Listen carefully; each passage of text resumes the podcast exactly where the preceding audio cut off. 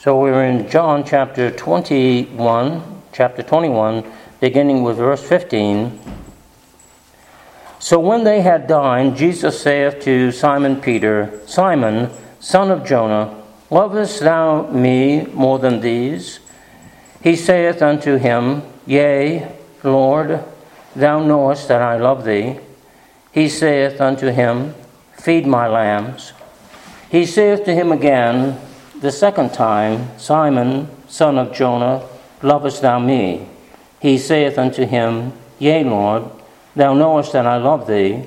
He saith unto him, Feed my sheep. He saith unto him the third time, Simon, son of Jonah, lovest thou me? Peter was grieved because he had said unto him the third time, Lovest thou me? And he said unto him, Lord, thou knowest all things. Thou knowest that I love thee. Jesus saith unto him, Feed my sheep. Verily, verily, I say unto thee, when thou wast young, thou girdest thyself and walkest where thou wouldest. But when thou shalt be old, thou shalt stretch forth thine hands, and another shall gird thee, and carry thee where thou wouldest not. This spake he, signifying by what death he should glorify God. And when he had spoken this, he saith unto him, Follow me. Then Peter, turning about, seeth the disciple whom Jesus loved, following, who also leaned on his breast at supper, and said, Lord, who is he that betrayeth thee? Peter, seeing him, saith to Jesus, Lord, and what shall this man do? Jesus saith unto him, If I will that he tarry till I come, what is that to thee? Follow thou me. Then went this saying abroad among their brethren that that disciple should not die. Yet Jesus said not unto him, He shall, he shall not die, but if I will that he tarry till I come, what is that to thee? This is the disciple who testified of these things and wrote these things, and we know that his testimony is true. And there are also many other things which Jesus did, which, if they should be written, every one, I suppose that even the world itself could not contain the books that should be written. Amen. Wonderful passage, isn't it? Uh, very interesting passage to read through and follow the um, intonation there of what Jesus was saying as well as what Peter was saying, and and then the of course the ending there, which um, indicated that Peter was going to perhaps meet an untimely death uh, because of his service for the Lord, and that John would not. And we do know that John uh, probably did die of old age and not of martyrdom. Um, and that he wrote a book at the end of the age, concerning the end of the age, called the Book of Revelation, which does mention the second coming of Christ.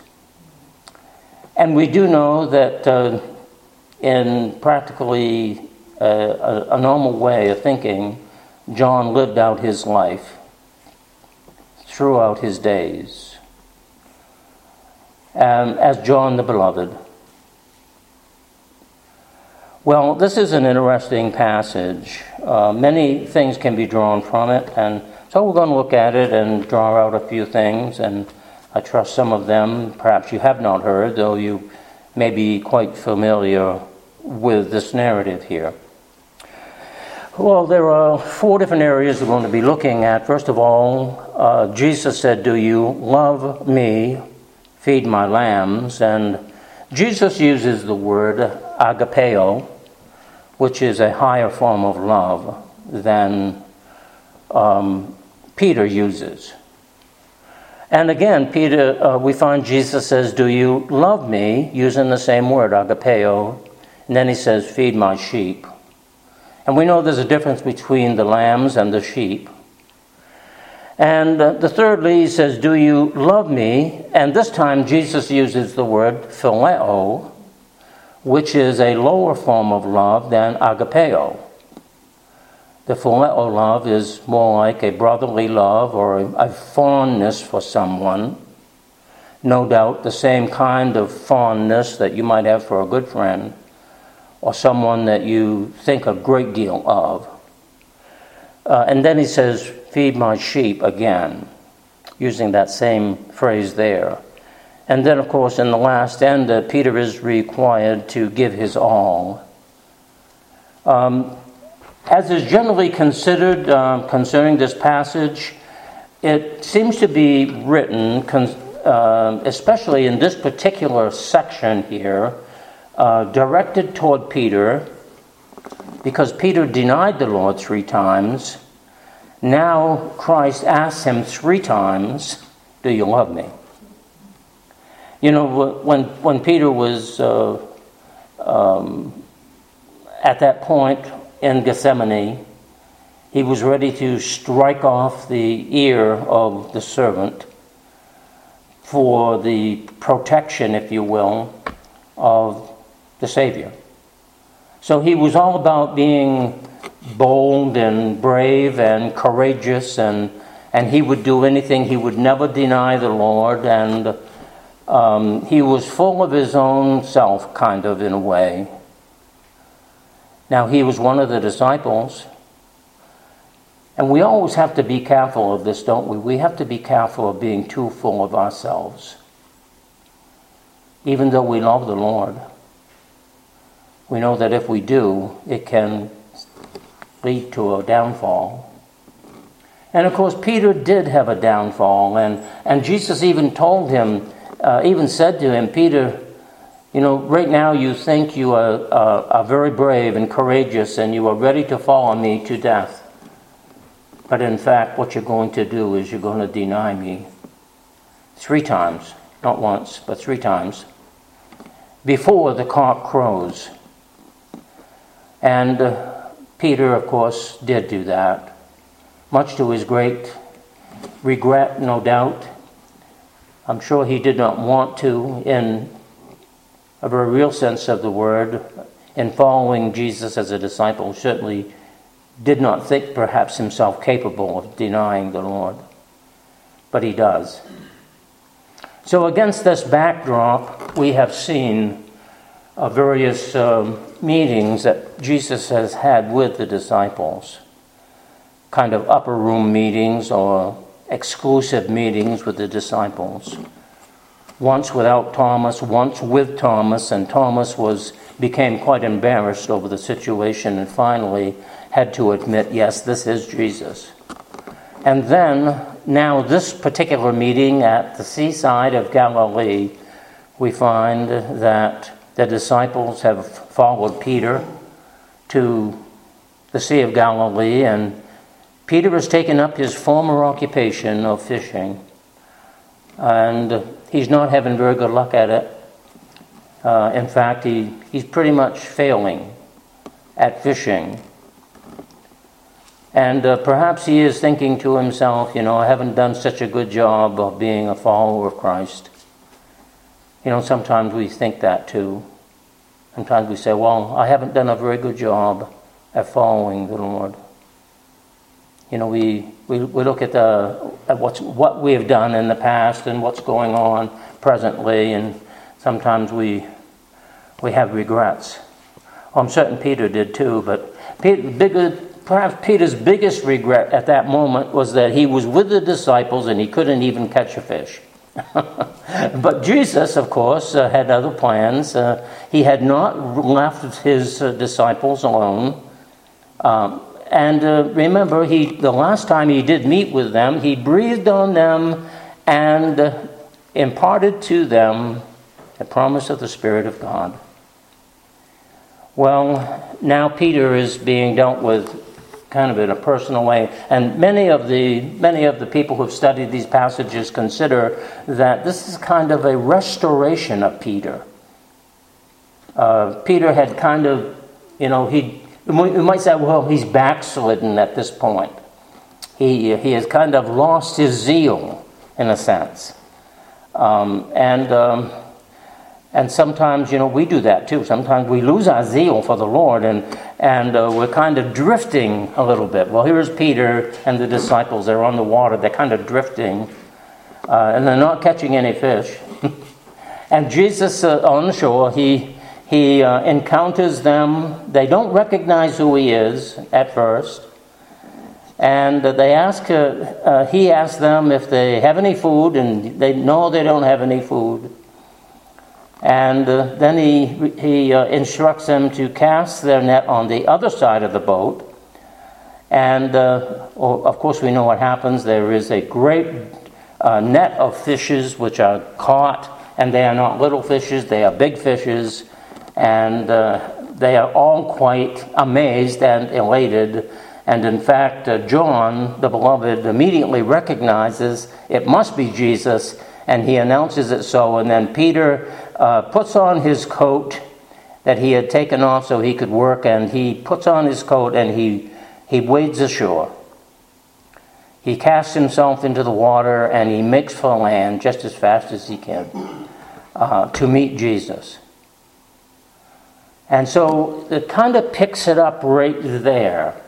Um, in the context of things, you know, we're still talking about the disciples Peter is very much in the forefront. In fact, Peter had become somewhat of a leader of the, of the disciples in the absence of Jesus. And he says, I go a fishing, and they all say, We're going with you. And so they all follow him to the sea and jump in the boat and go off on their little uh, fishing expedition. But it appears that Jesus has the greater fishing expedition than they do. Jesus wants to truly reel in Peter to where he is more grounded and settled. And sometimes the experiences of life are like that. They ground us better and settle us better in the things that really matter when we want to serve the Lord. Sometimes, like Peter, you know, we're more zealous than we are fruitful. Sometimes, like Peter, we're more impetuous than, than we are level headed. Sometimes, like Peter, we're more willing to jump out of the boat and make for land than, than we are to wait on the Lord. And uh, so we find that uh, the Lord had some, some real important uh, um, message to convey to Peter. And uh, it appears that, yes, some of the disciples seem to be focused on a little bit more than others. And God has a purpose for doing that. We're not all the same.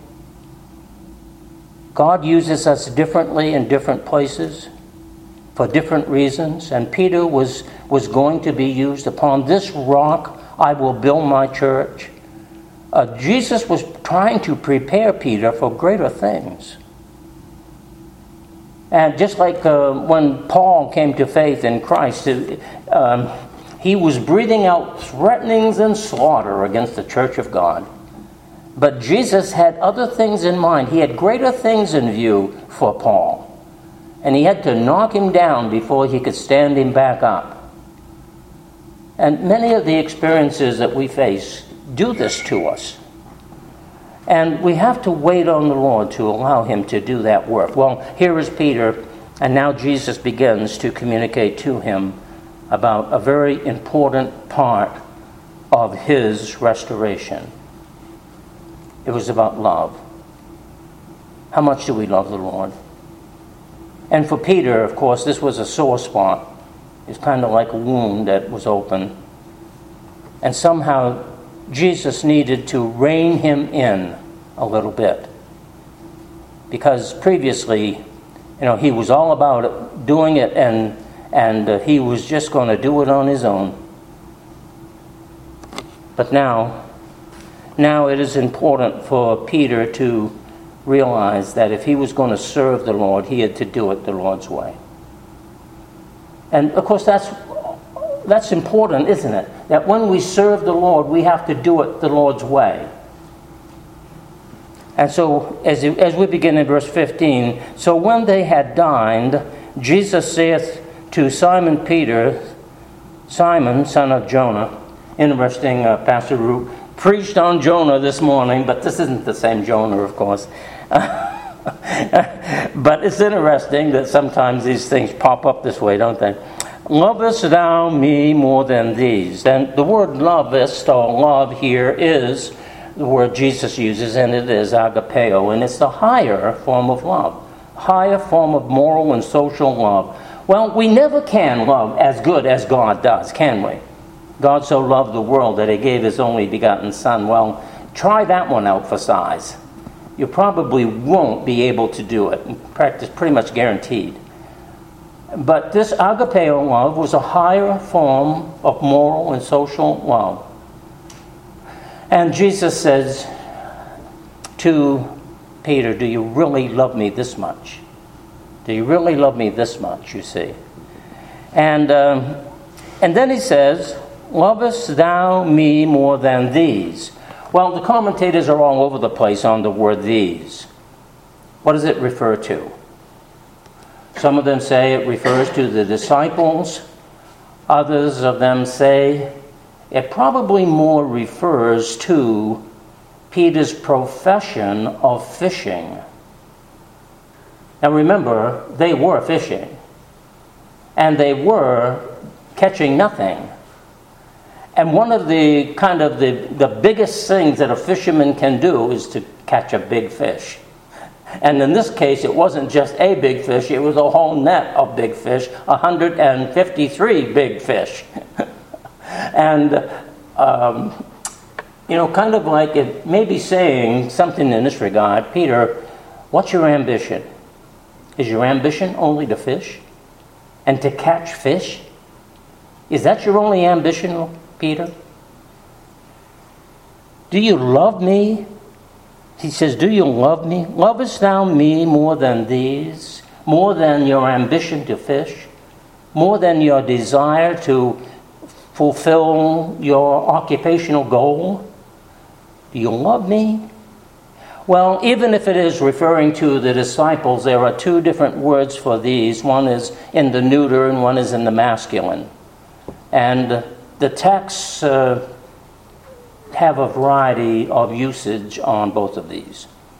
So rather than to be dogmatic about it, let's just say that um, if you look at it in the context, the disciples are there and Peter's occupation of there is there. And that is basically uh, then probably the intent. Because he doesn't use the word brethren or brothers here. Um, he doesn't use uh, anything like that. So it could be referring to his occupation and his ambition in life. What is your love? What is your great love in life? Let's put it that way. What is your great love in life, Peter? Is it agapeo, a higher moral and social love, or is it simply a phileo love? What is your higher love in life? Well, you know, as we serve God, the highest goal of love that we can have, the highest form of love we can have is the agape of love. That's the highest. And the brotherly love, the phileo love, is something that, you know, most people can muster up that, you know, to love your brother. They can do that. He saith unto them, Yea, Lord, thou knowest that I love thee. And the word love that Peter uses is, you know is phileo. He doesn't use agapeo. Now, after his denial of the Lord, you can imagine why he probably wouldn't use the higher form of moral and social love, because he had kind of failed in the first attempt at saying that he was going to be Uh, so courageous and so bold and, and never deny the Lord and stay with the Lord, and, and yet he proved himself to deny the Lord. And so we find Peter uses the word phileo love, which is just a fondness or brotherly love. He saith unto him, Jesus now, feed my lambs. Now, there are, of course, three different usages of feed in relationship to lambs or sheep, and the first being, of course, the lambs. And uh, we find that, uh, of course, a lamb is a young is a young sheep, if you will. He is a young sheep, and we find that the disciples were young. The disciples were um, neophytes, as we you might say. They were they were new in the ministry, young in the faith.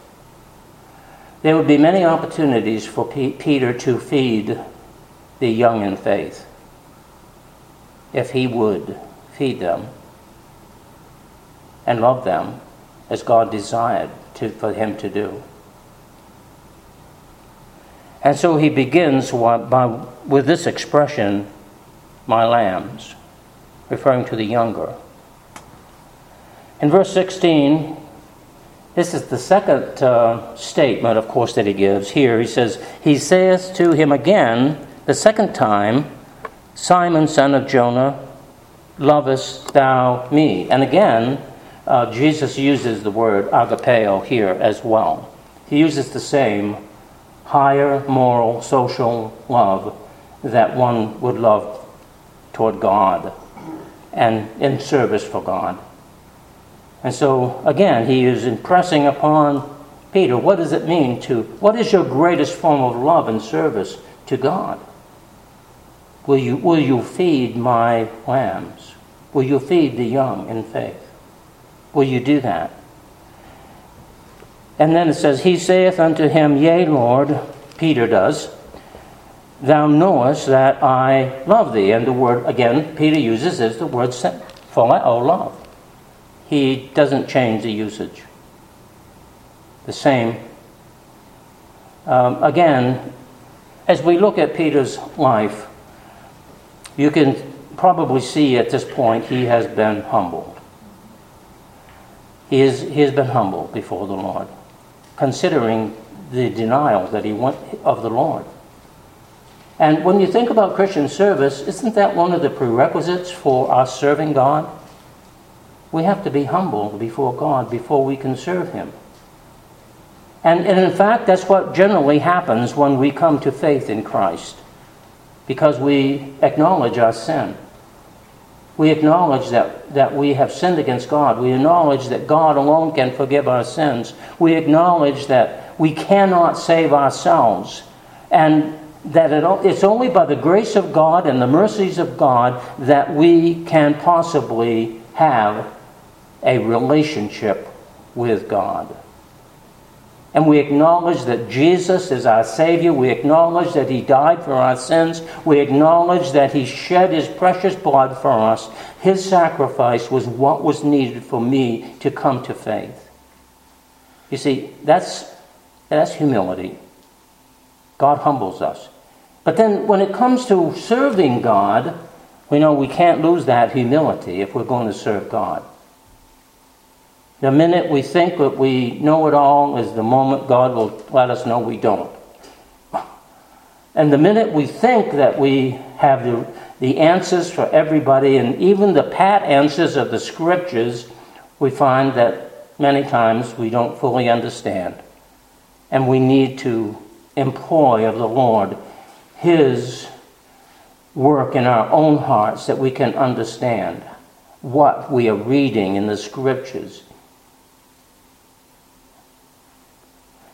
And so Peter, he only he word he used the word phileo again.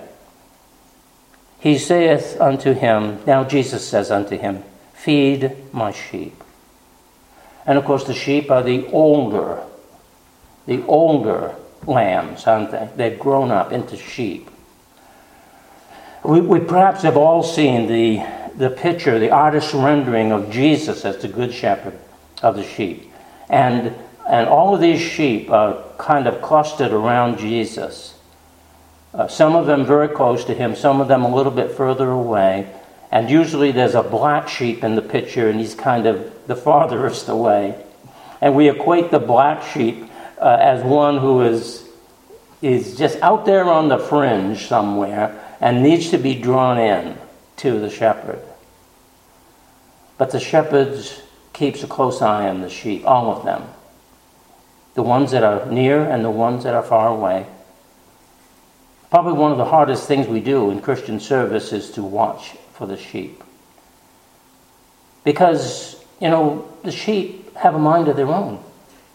And they want to do whatever they will. And you cannot change their mind. Remember, Jesus is even here employing Peter to consider what it means to love him and to serve him. Peter has every ability to turn away, even once again, if it were not for the fact that God was drawing him unto him. And so now Jesus says, Not only my lambs, but my sheep. And then in the third case here, he saith unto him the third time, Jesus does, Simon son of Jonas, lovest thou me? And again, Jesus employs a word for love.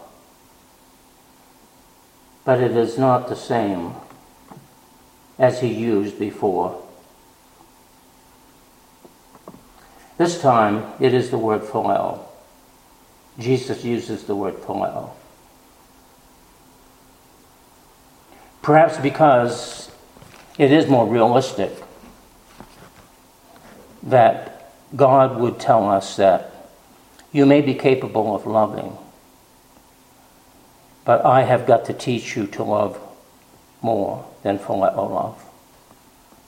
This perhaps Jesus is just really saying to him, Peter, you've told me two two times that you love me phileo. And now he says, He saith unto him the third time, Simon son of Jonas, lovest thou me phileo? This, this brotherly, this fondness, this fondness kind of love. Peter was grieved because he had said unto him the third time. Now, see, this is having, a, having an effect upon Peter, isn't it? It's, it's, each time that he, he talks to Peter, he's, it's having an effect upon him. You know, we can say the same thing. Each time God works in our lives to get us into the place where we should be, it does have an effect upon us.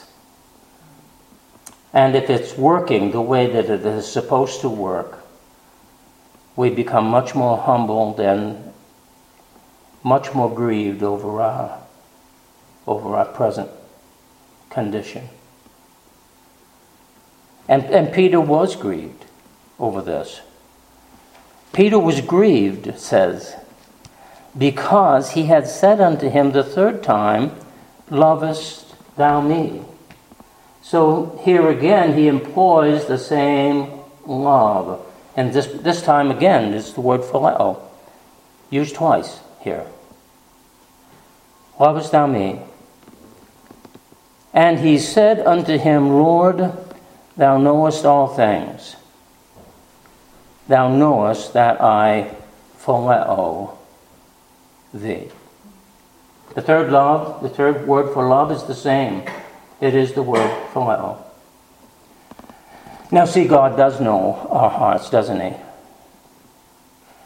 It's a very, very difficult thing to, to say that we have agapeo love, agapeo love for Jesus. Very difficult. Sometimes I hear people say things, you know, that I say, oh, I wish they wouldn't say that. And I've heard people say, oh, I have great faith.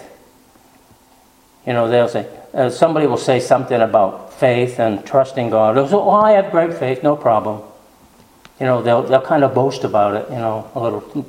And I think to myself, really, I wish they wouldn't say that. Because, you know, it's kind of like in this particular case. You know, Peter thought he was doing so great before. And now Jesus is trying to, to um, impress upon him Peter, you really didn't have that kind of love for me that you said you had. You didn't have that agapeo love for me. when you denied me once and then twice. And then the third time it really showed up, you didn't have that agapeo love for me. You didn't even want to admit that you knew me.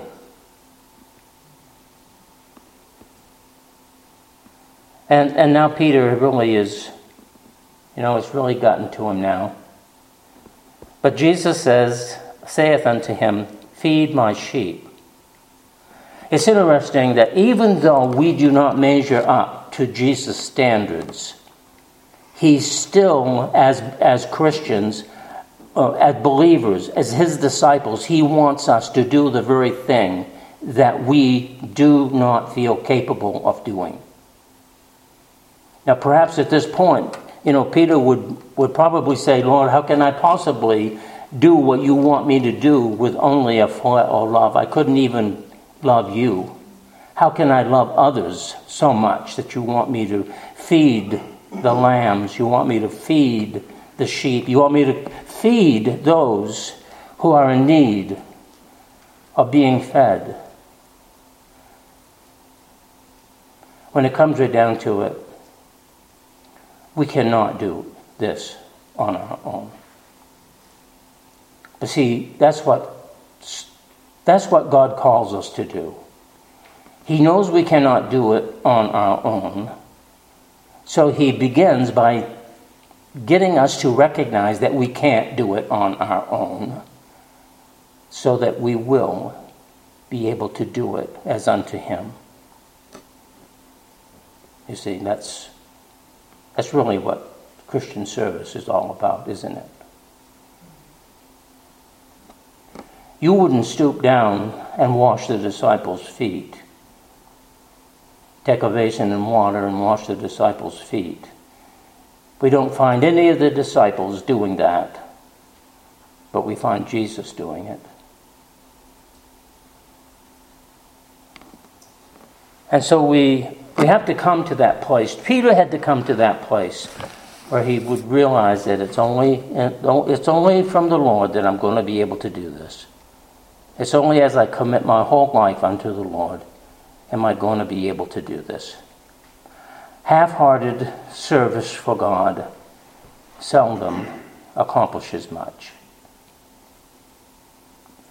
And so we, you know, we find all kinds of hymns in our hymn, hymn book which indicate to us that we need to give everything unto the Lord. I am thine, O Lord. Higher ground. Take my life and let it be. It's the test that Peter went through Peter's test of love and service. Jesus had to do this in order to get Peter to the place once again where he wouldn't go out and make some big courageous statement, but he would, in humility, follow Jesus as he should, as a disciple. Not because of his own ability, but because of what God meant for him to do, to follow him. You see? And that's all the Lord wants us to do, is to follow him. He'll give us what we need when the time comes. If we have the right heart, the right heart of humility, the right heart of service, the right heart of true loving, true in a true loving way to to do those things that God desires of us. You know, sometimes we think we have to be like somebody else who seems to be so great at it. Jesus didn't ask Peter to do that. He just wanted him to come to the realization that he could not do it on his own. He could not do that on his own. And so the last, the last love that Jesus uses is, Do you love me phileo? Um, maybe we could say even that if Peter had possessed that kind of love way back there in Gethsemane, he probably wouldn't have struck off the, the servant's ear and he probably wouldn't have made outlandish statements about what he was going to do. He would have been like the other disciples, who just simply were probably greatly struck by the whole matter and stunned, um, astonished by it, somewhat shaken by it. But, you know, John becomes kind of like one of those people in the whole group who shows us a love for the Lord that it just kind of is written about naturally throughout his whole life. He's just called John the Beloved because Jesus loved him and he loved Jesus, and there was just no question about it. and who was the first one that recognized Jesus? John. Yeah. so that love that, that John had was, was a pretty good example if you will, of the love that we ought to have for Jesus.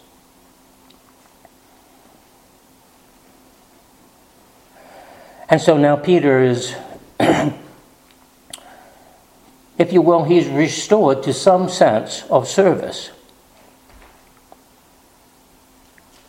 And as if that wasn't enough, we find that Peter is required to give his all.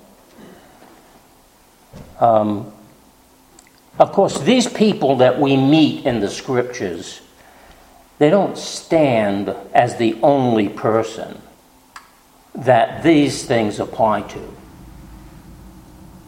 But they do stand as an example to us of how we are to serve God and live for the Lord.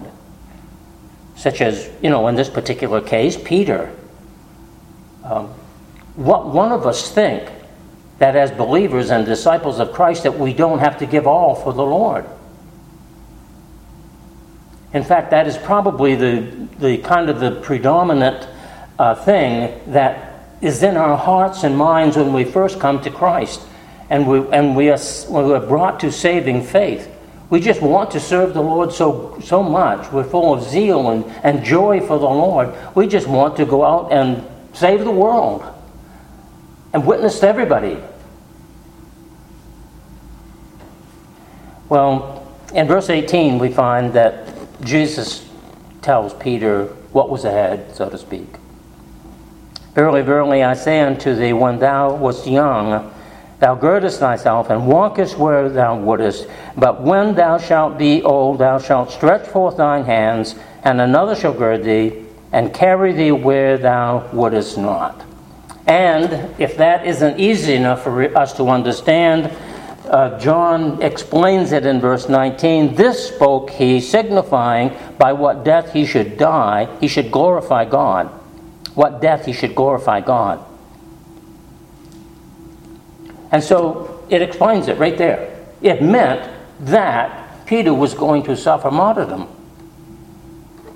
At the end of his life, others would, would uh, take a hold of his body, if you, as it were, his hands, and stretch them out, and he would die to glorify the Lord Jesus.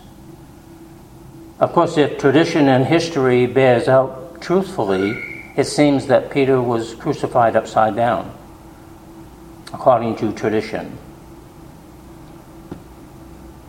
And, you know, I suppose when we, none of us want to do that in the natural sense, do we? no, none of us want to.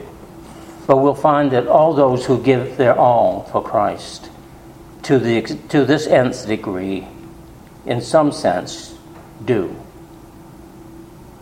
They, give, they end up giving their lives for the Lord. It isn't required of everybody.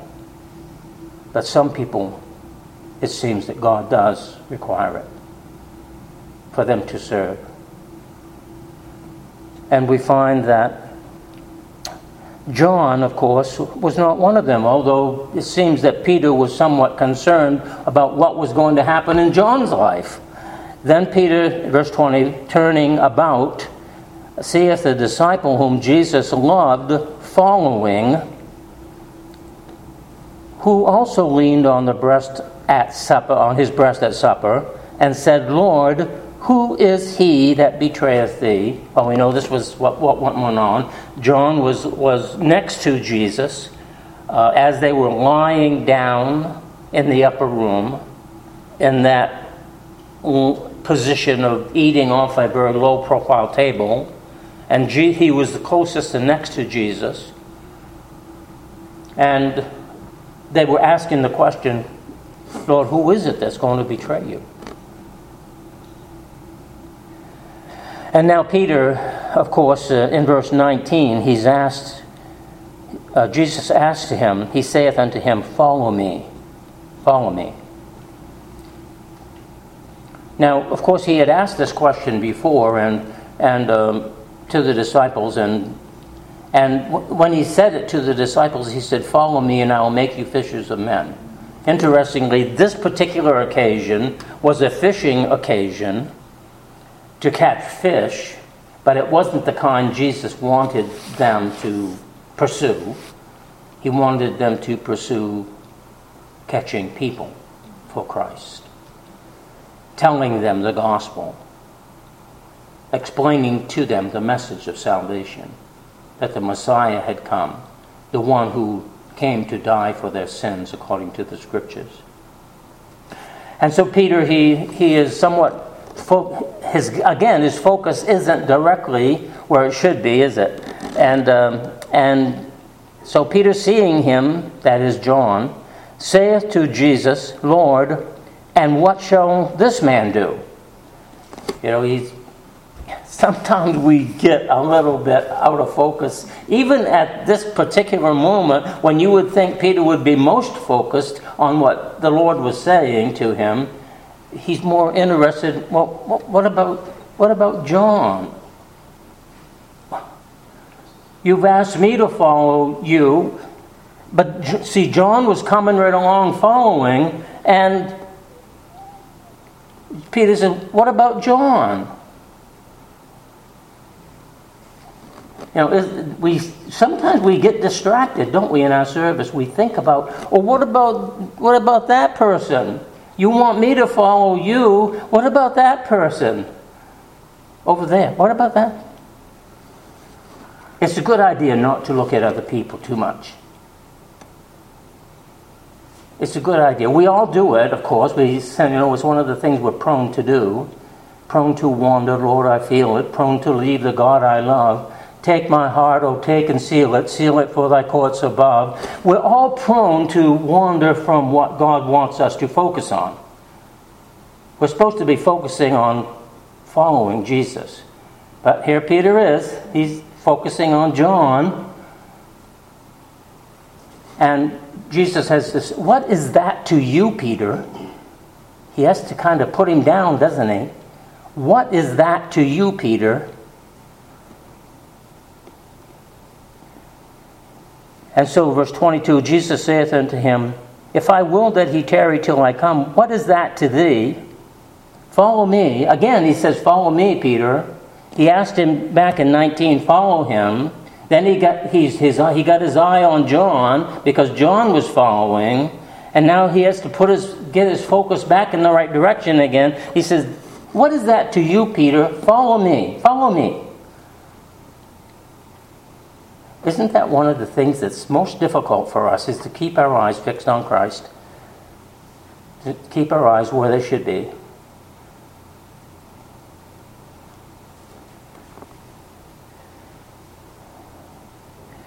Then went this saying abroad among the brethren that that disciple should not die.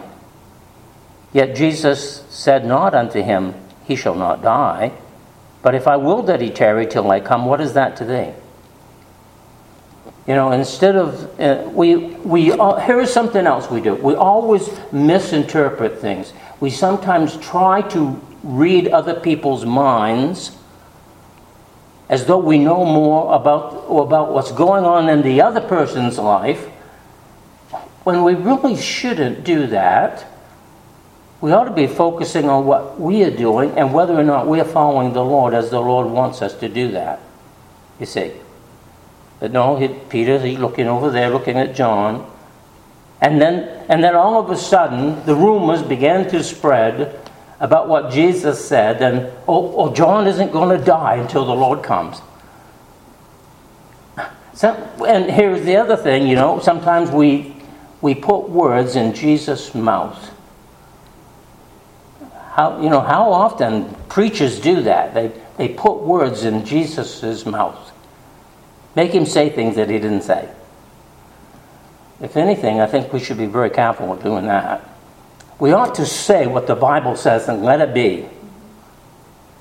You know, there's, there is, obviously, there is some discrepancies, but they're only very minor. It's kind of like if there, if, there are, if there are any scribal errors in the Bible, they're so minute that they don't change the intent of what either a verse is saying or what the Bible is meant to be interpreted as. It's kind of like these, this passage here. You get hung up on the word these back in 15, and all of a sudden you get all out of joint over what is going on here. It's not a good idea to do that. If it wasn't said exactly, then let's just take it into the context of what it says and let it go at that. You know, people put, two, put words in Jesus' mouth and they begin to, they just take rabbit trails and go with it. You know, it's not a good thing. And John even brings up this occasion to say so. Uh, if I will that he tarry till I come, what is that to thee? Jesus says. This is the disciple who testified of these things and wrote these things and we know that his testimony is true. This is, identifies John. He's the writer of the, the gospel. And John takes usually a very backward position. He doesn't identify himself very much.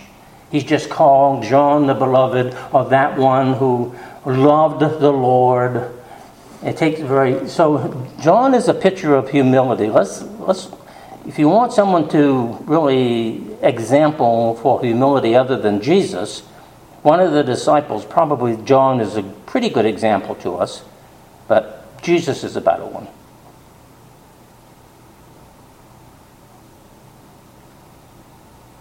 And then at the end, how magnanimous it is to say this. Verse 24, you know, John gave his witness, and we think that that is so great and wonderful. But then John does one better, and he says, he says, and there are also many other things which Jesus did, which if they should be written, every one, I suppose that even the world itself could not contain the books that should be written of him. No, John didn't write them all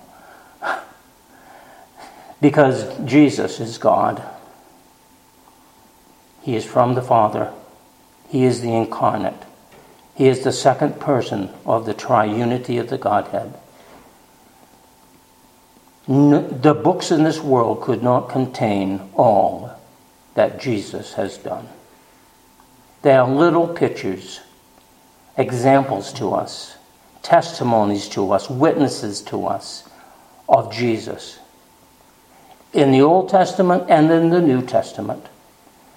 And of course, in eternity past and eternity future.